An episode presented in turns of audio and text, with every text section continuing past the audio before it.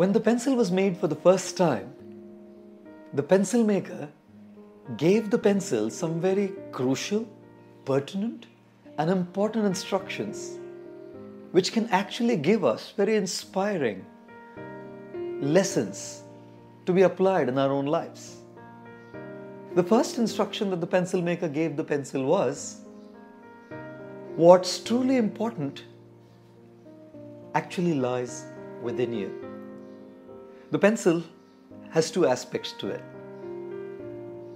the outside, which is its beautiful, colorful wooden casing, and the inside, which is the lead, its very substance, its very purpose. Similarly, in our lives as well, we have the outside. The outside is about our personality, our looks, our presence. I always say no one looks as good as their Facebook profile picture, and no one looks as ugly as their driving license picture. The outside is about personality, the inside is about being a genuine, sincere person. The outside is about charisma, our style, our presentation, how we speak, our confidence, our mannerisms.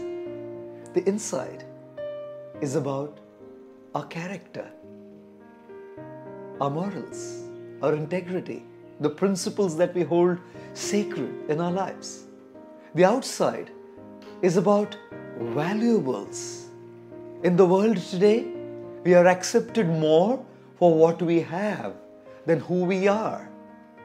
We are accepted for what we wear than for who we are. We are accepted more for what we drive than who we are. We are accepted more today for where we live than who we are. Valuables seem to be so crucial and overtly emphasized in the modern society. The outside is about valuables, the inside is about our values. Ladies and gentlemen, while we focus on the outside, we shouldn't forget the inside. There's a great need to find that right balance. We live in the real world, so the outside is important.